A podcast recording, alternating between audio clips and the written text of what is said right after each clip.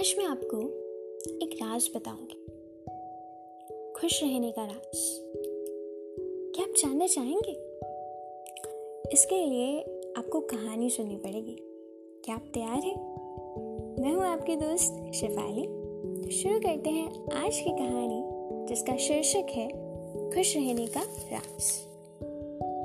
किसी गाँव में एक ऋषि रहते थे। लोग उनके पास अपनी कठिनाइयाँ लेकर आते थे।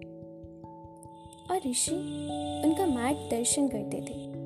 एक दिन एक व्यक्ति ऋषि के पास आया और उनसे पूछा, गुरुदेव, हमेशा खुश रहने का राज क्या है?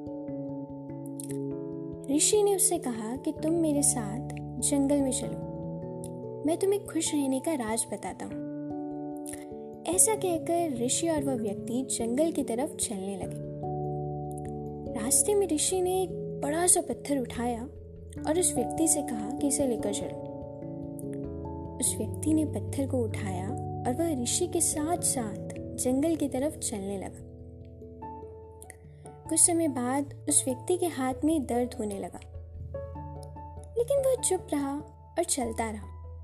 लेकिन जब चलते हुए बहुत समय बीत गया और उस व्यक्ति से दर्द सहा नहीं गया तो उसने ऋषि से कहा कि उसे दर्द हो रहा है। तो ऋषि ने कहा कि इस पत्थर को नीचे रख दो। पत्थर को नीचे रखने पर उस व्यक्ति को बड़ी राहत महसूस हुई।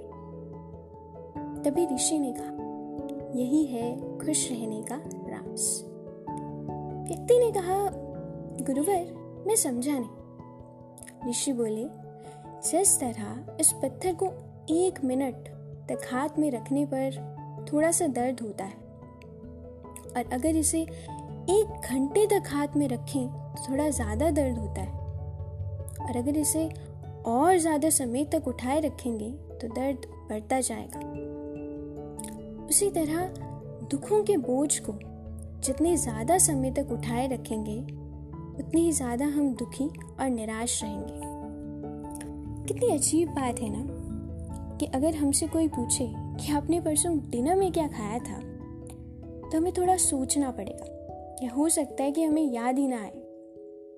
पर हमें वो पाँच या दस साल पहले की बात बिल्कुल ठीक याद है। जब किसी ने हमें कुछ कह दिया था, हमें बुरा लगा था। जब हमारे साथ कुछ बुरा हुआ था, जिसका दर्द आज तक हमने अपने दिल में रखा है।